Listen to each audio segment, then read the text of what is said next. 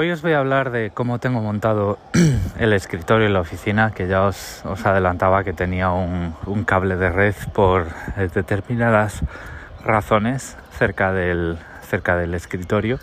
Y luego pues vamos a seguir hablando un poquito de los problemas y la, el proceso de comprar vivienda en Australia.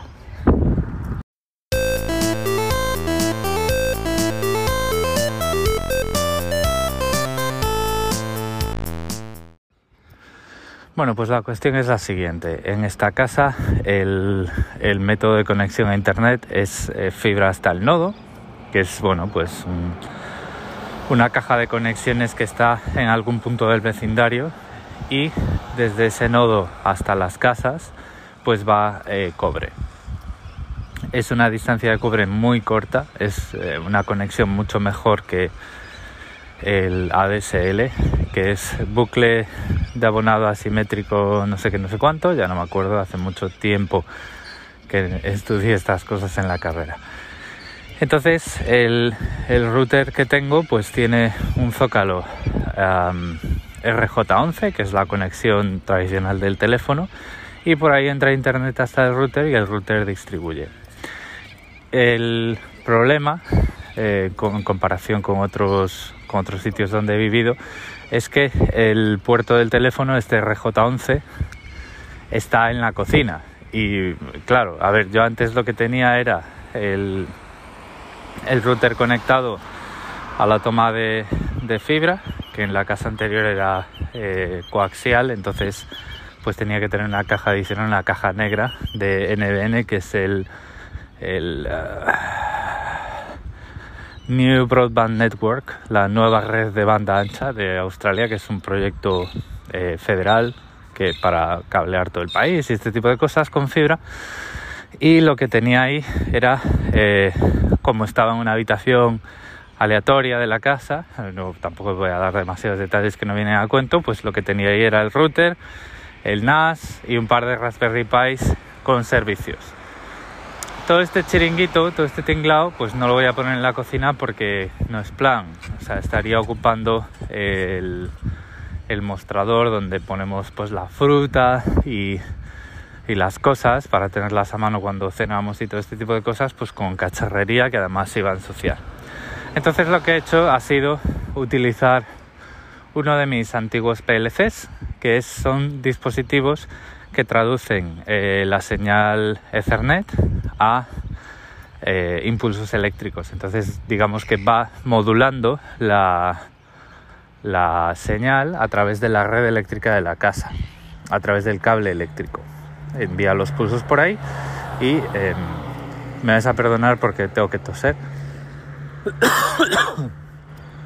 Envía los pulsos por ahí, pues tú distribuyes el eh, Ethernet sin tener que cablear la casa. Problema. Depende cómo sea la, eh, la instalación eléctrica de tu casa, pues esto puede funcionar mejor o peor.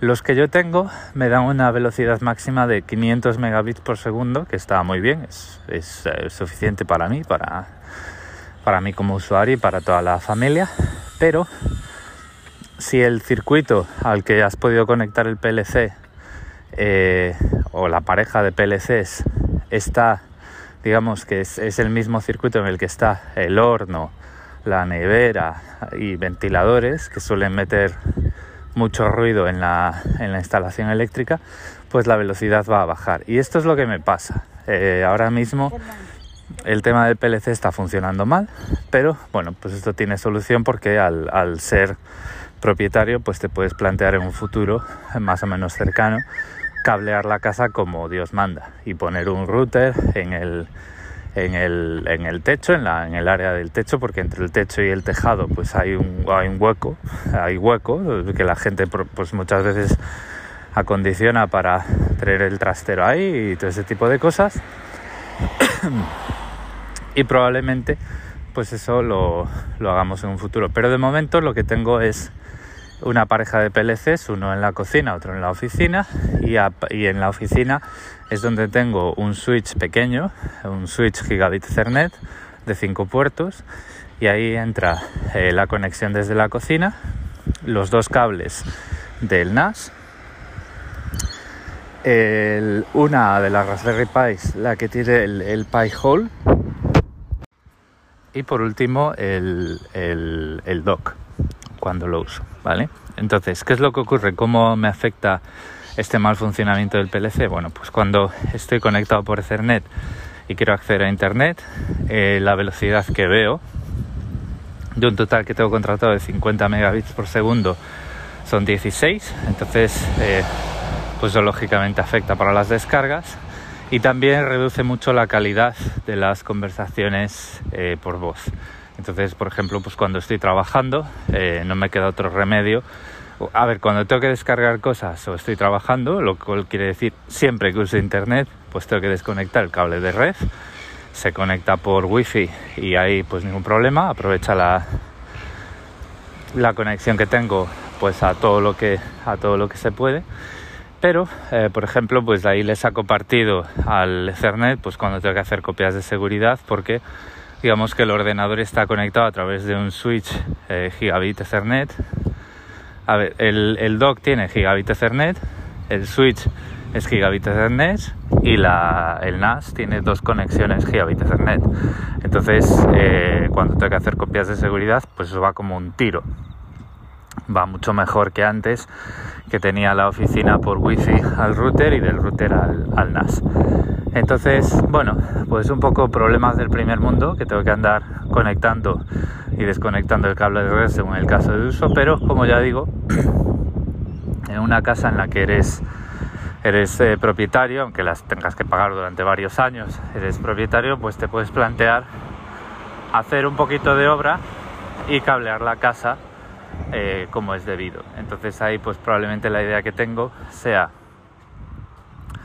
eh, probablemente mover la conexión R J once eh, a otra pared, en vez de estar en la cocina, que esté más en una zona central del salón, donde pueda poner el router, por ejemplo, detrás de la tele, y a partir de ahí subir un cable a la zona del techo, poner en la zona del techo una caja con un switch, eh, probablemente un, ya para que sea a prueba de futuro, un switch eh, pues, pues con, con muchas entradas, eh, vamos a ver, una por habitación y alguna otra, por si acaso, una por habitación. Y pues si en el momento, esto me lo estoy inventando, probablemente esté diciendo una auténtica barbaridad, si los routers de diez gigabits pues me los puedo permitir, o sea los switches, probablemente ponga un switch de esos, porque bueno, pues a lo mejor dentro de veinte años las conexiones a internet son distintas y los ordenadores también son diferentes. Tengo que toser otra vez. Esta, esta tos que tengo es eh, viene de la alergia, ¿eh? O sea, me hago, cada vez que voy a salir de casa a algún sitio cerrado, me hago un test de antígenos y siempre doy negativo, pero bueno, es lo que tiene. Eh, andas pa' aquí, pa' allá, las moquetas y no sé qué, y tienes la típica semana donde tu cuerpo reacciona y, y empiezas a toser. Entonces, por ejemplo, ayer en la oficina pues me miraban así de reojo y yo decía eh, negativo y enseñaba una foto del test. El, la cuestión es esa, es cablear la casa por la zona del techo, tirar cable para arriba, distribuir el cable por la zona del techo de una forma pues que quede, eh, que quede bien, bajar cables por la pared a cada una de las habitaciones y poner puertos Ethernet R J cuarenta y cinco, tanto para nosotros para poder trabajar en la oficina, podemos seguir usando ese switch eh, de cinco puertos pues para los ordenadores de mi mujer y el mío, y probablemente para el, el, el N A S pueda estar también detrás de la tele junto al router, por poner un ejemplo. O sea, yo por ejemplo el N A S no lo subiría al techo, a la zona del techo, pero bueno. Y luego pues las otras, las otras habitaciones pues para... Para, lo, para las niñas o los niños, o la niña y el niño, pues cuando sean mayores y tengan que hacer deberes y tal. Eh, y bueno, pues esta es la, esta es la historia. Eh, es una pena que el, el, el P L C funcione mal, porque, a ver, por mucho que sea nuestra casa ahora, pues a mí me da pereza gastarme pues diez o quince mil dólares en que venga un tipo a hacer toda la obra en las paredes, porque, a ver, lo que no quiero es hacer un agujero en el techo poner un embellecedor para el agujero y pegar el cable por la pared. Vamos a ver, yo si lo hago, lo hago bien, y lo hago con agujeros en la pared. Entonces ahí habrá que ver cómo está el aislamiento dentro de la pared, entre el ladrillo y tal, los paneles, ese tipo de cosas. Y eso pues... Eh, yo tengo mi filosofía, a mí me gusta que me encarguen las cosas como profesional que soy, pues yo cuando tengo que hacer algo, pues contrato profesionales y este tipo de cosas son caras. Entonces, bueno, pues si el P L C estuviese funcionando bien, pues me podría plantear hacer esto pues en un futuro lejano, ¿no? Eh, el P L C está funcionando como está funcionando, pues siempre te queda la pena. A lo mejor lo que puedo hacer en un principio es pues tratar de ver cuánto me costaría mover ese puerto R J once de pared para poder poner la, el N A S junto al router, y claro, pues ahí pues muerto el perro, se acabó la rabia y ya está, el resto de la casa funciona lo suficientemente bien por wifi de momento. Entonces bueno, pues estas son las cosas que tienen cada casa, es una sorpresa en lo que se refiere a, a conexión y a conectividad por internet. Entonces pues es lo que es lo que toca, pues ver cómo funciona y tomar decisiones a un futuro lejano, cercano, el que sea, pero bueno, pues ahí está. Bueno, vamos a ver qué tal queda esto porque lo estoy grabando en otro momento en el que tengo menos tos pero hace más viento, así que a ver qué tal se termina por hoy. Os voy a contar ahora cómo empieza el proceso de buscar casa, ¿vale? A Más allá de lo lógico que es, pues te metes en agencias, en las páginas de las agencias inmobiliarias que sean, y vas viendo y oye, y te, y, oh, pues esta me gusta, pues la, la meto en una lista y voy a ir viendo y, y voy a ir visitando y cosas así. En Australia hay una figura que es el, el mortgage broker, que es el, vamos a ver, el, el como el que el, el traficante de hipotecas, podríamos decirlo así, ¿vale?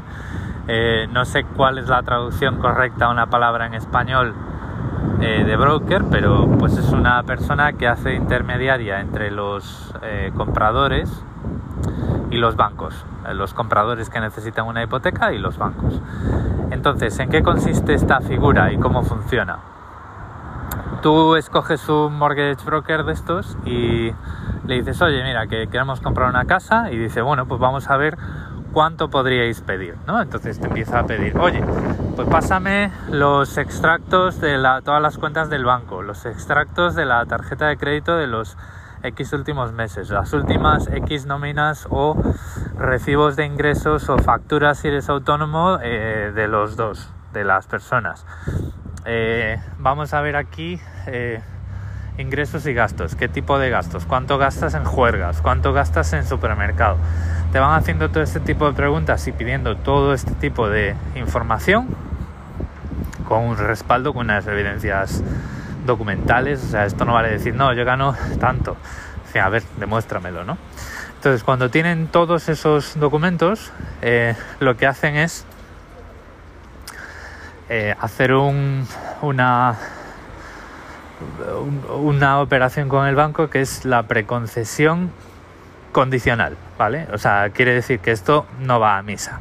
Lo que te dicen es que eh, hay eh, un determinado... Este, estos tres bancos, estos cuatro bancos, estos cinco bancos, estarían dispuestos a prestarte tanta pasta Ah, con estas condiciones, ¿no? Entonces al final pues eh, hablas con ellos, eh, repasas todas las cosas, te explican bien todas las condiciones y eh, pues tú vas con uno.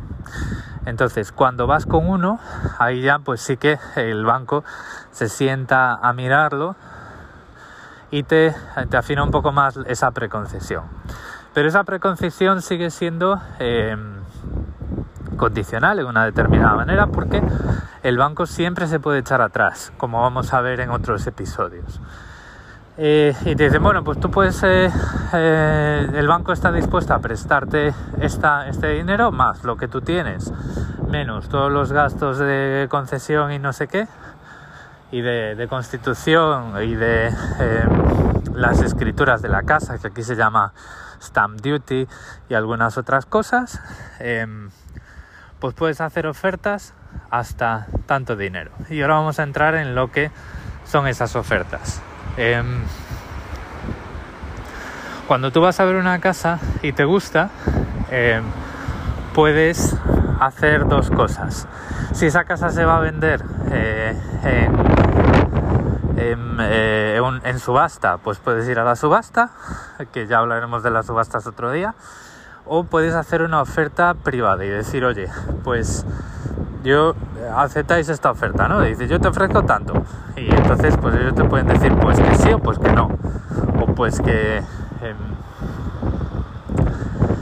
entrar en una pequeña negociación de condiciones antes de intercambiar contratos, que es como se llama aquí, a lo que en España se conoce como el contrato de arras. El, la cuestión es la siguiente. Tú cuando haces una oferta eh, privada, eh, tienes cinco días para echarte atrás. Y en esos cinco días te tienes que asegurar de un montón de cosas por tu cuenta, que son eh, si la casa estructuralmente está bien, si la casa tiene cargas financieras, si la casa tiene plagas y cosas así, si tiene... Eh, Si han utilizado para el aislamiento eh, amianto suelto, que pues está a día de hoy está prohibido, y si eh, si lo compras, si compras una casa sin saber y luego se, aparte de que te puedes poner muy enfermo con el amianto suelto eh, y con el amianto de cualquier tipo, si luego pues una inspección eh, saca a relucir que tu casa tiene amianto, pues tú tienes que pagar la operación de quitarlo, que es, que es muy cara, ¿no? Y sustituirlo con un aislamiento, pues no solo menos tóxico, sino más ecológico. Entonces, todos estos informes eh, los tienes que conseguir por tu cuenta y suponen un riesgo porque eh, es tu problema. En el momento que compras una casa es tu problema, ¿no? Entonces, normalmente, una vez que tienes esa preconcesión, la oferta la tienes que hacer o la deberías hacer a través de un abogado, porque la oferta la tienes que hacer eh, con las condiciones que viene en el contrato de compraventa, y el contrato de compraventa, que sería como el contrato de arras en España, está escrito en está escrito en abogado y en abogado en inglés, ¿no? Entonces aquí hay eh, abogados que se llaman eh, conveyancer o solicitor, solicitor, depende de el, el grado de eh, profesional legal que tenga. Por ejemplo, si tú vas a vender, normalmente vas con un solicitor. Si vas a comprar, pues la operación, digamos que es menos, eh, menos complicada, por lo que parece. Tampoco voy a entrar en tecnicismos que no entiendo del todo. Yo aquí probablemente jugué con las cartas de mi mujer, que estuvo trabajando en una agencia inmobiliaria durante mucho tiempo, escribiendo contenido web, pero en, a, a fin de cuentas estuvo dentro de la industria y sabe más que yo. Pero digamos que cuando tienes un, uno de estos abogados y decides hacer la oferta, pues la puedes hacer a través de ellos, no a través de ellos, sino eh, pues con su... con su visto bueno, ¿eh? Va, vamos a ver. Tú lo que haces es, oye, me interesa esta, me interesa esta casa y estaría, haces una, una primera oferta verbal, dices, me interesaría ofrecer tanto. Entonces, en ese momento le pides una copia del contrato de compraventa y se la envías a tu abogado. El abogado te va a cobrar, por supuesto. Una vez, se, una vez compres una casa te va a cobrar, pero eso es otra historia. Eh, entonces el abogado te dice, oye, el contrato este pues pinta bien, pues pinta mal, pues esta cláusula es mejor quitarla. Entonces, todo ese tipo de cosas, lo, si hay que modificar el contrato, ellos se ponen en contacto con los abogados de la otra parte. No hay un notario de por medio, ¿vale? Ni para el contrato de compraventa ni para la hipoteca que estás firmando. Ahí estás, pues tú. Eh, tú y el mortgage broker por un lado, y tú y el abogado por otro. Entonces, eh, perdón, al mismo tiempo, el abogado este pues ya tiene unos contactos para ejecutar esas inspecciones rápidas, de, o sea, de forma rápida. Entonces, pues eh, dicen, oye, ¿quieres estos informes? Pues sí, quiero este informe, este otro, este otro y este otro de más allá.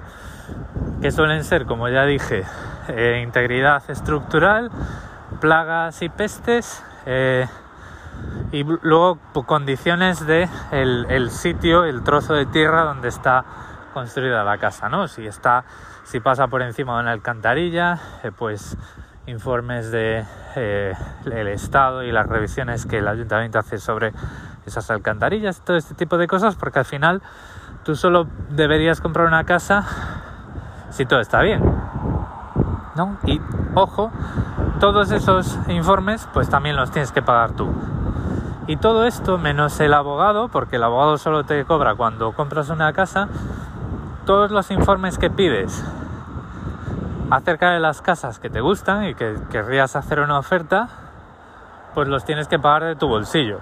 Y son cientos de dólares, vamos a decir miles de dólares, porque individualmente ninguno de estos informes llega a los mil dólares, pero los hay que llegan a quinientos. Entonces, digamos que ir por ahí viendo casas y hacer ofertas te cuesta pasta. Una cosa que no comenté es que el, el mortgage broker, el, el traficante de hipotecas, como le llamo yo en español cariñosamente, a ti no te va a cobrar, va a cobrar una comisión del banco. Entonces, digamos que es como un, un tipo del banco que trabaja para ti. Entonces, en ese sentido, pues no hay ningún problema. Además, te quita eh, bastantes quebraderos de cabeza. El... Entonces, la cuestión es, si todos esos informes están bien o sacan a relucir cosas que son fáciles de arreglar, si el contrato está bien y demás, pues tú lo que haces entonces es volver al mortgage broker para que eh, consiga el préstamo en firme, y cuando lo consigue intercambiar contratos. ¿Y por qué digo cuando lo consigue y no antes? Porque, como ya dije, solo tienes cinco días para echarte atrás desde que se intercambian los contratos. Entonces, tienes que asegurarte de que en el momento de que los contratos se hayan intercambiado y eh, pues el dinero esté encima de la mesa, porque eh, una vez que se han intercambiado y pasan esos cinco días, tú ya debes el precio de la casa. Y es así, debes ese dinero, tengas el dinero o no. Y ahí es donde pueden empezar los problemas financieros personales graves. Eh, ¿Qué es lo que puede ocurrir por, el, por lo cual un banco que te ha preconcedido un préstamo, digamos, de quinientos, la cantidad que sea y los multiplicadores que sea, se eche para atrás y diga, pues no te presto tanto, no te presto tanto dinero o no te presto nada?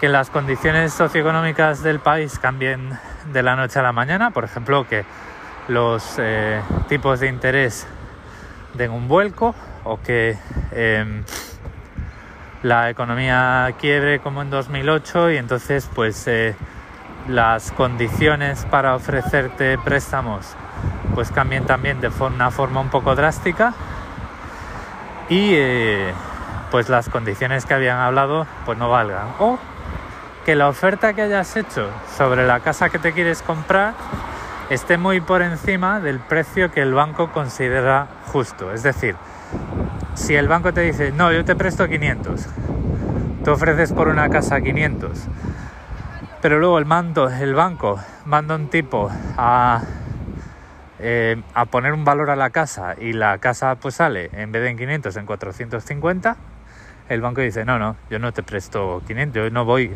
yo no hago esta operación contigo, porque el tema es que, pues como supongo que en todas partes, hasta que no se paga todo el préstamo, el banco es copropietario de la casa. Entonces siempre tiene algo que decir, y como ya digo, una de las razones por las que un banco se puede echar atrás es porque es porque la casa y la oferta esté sobrevalorada.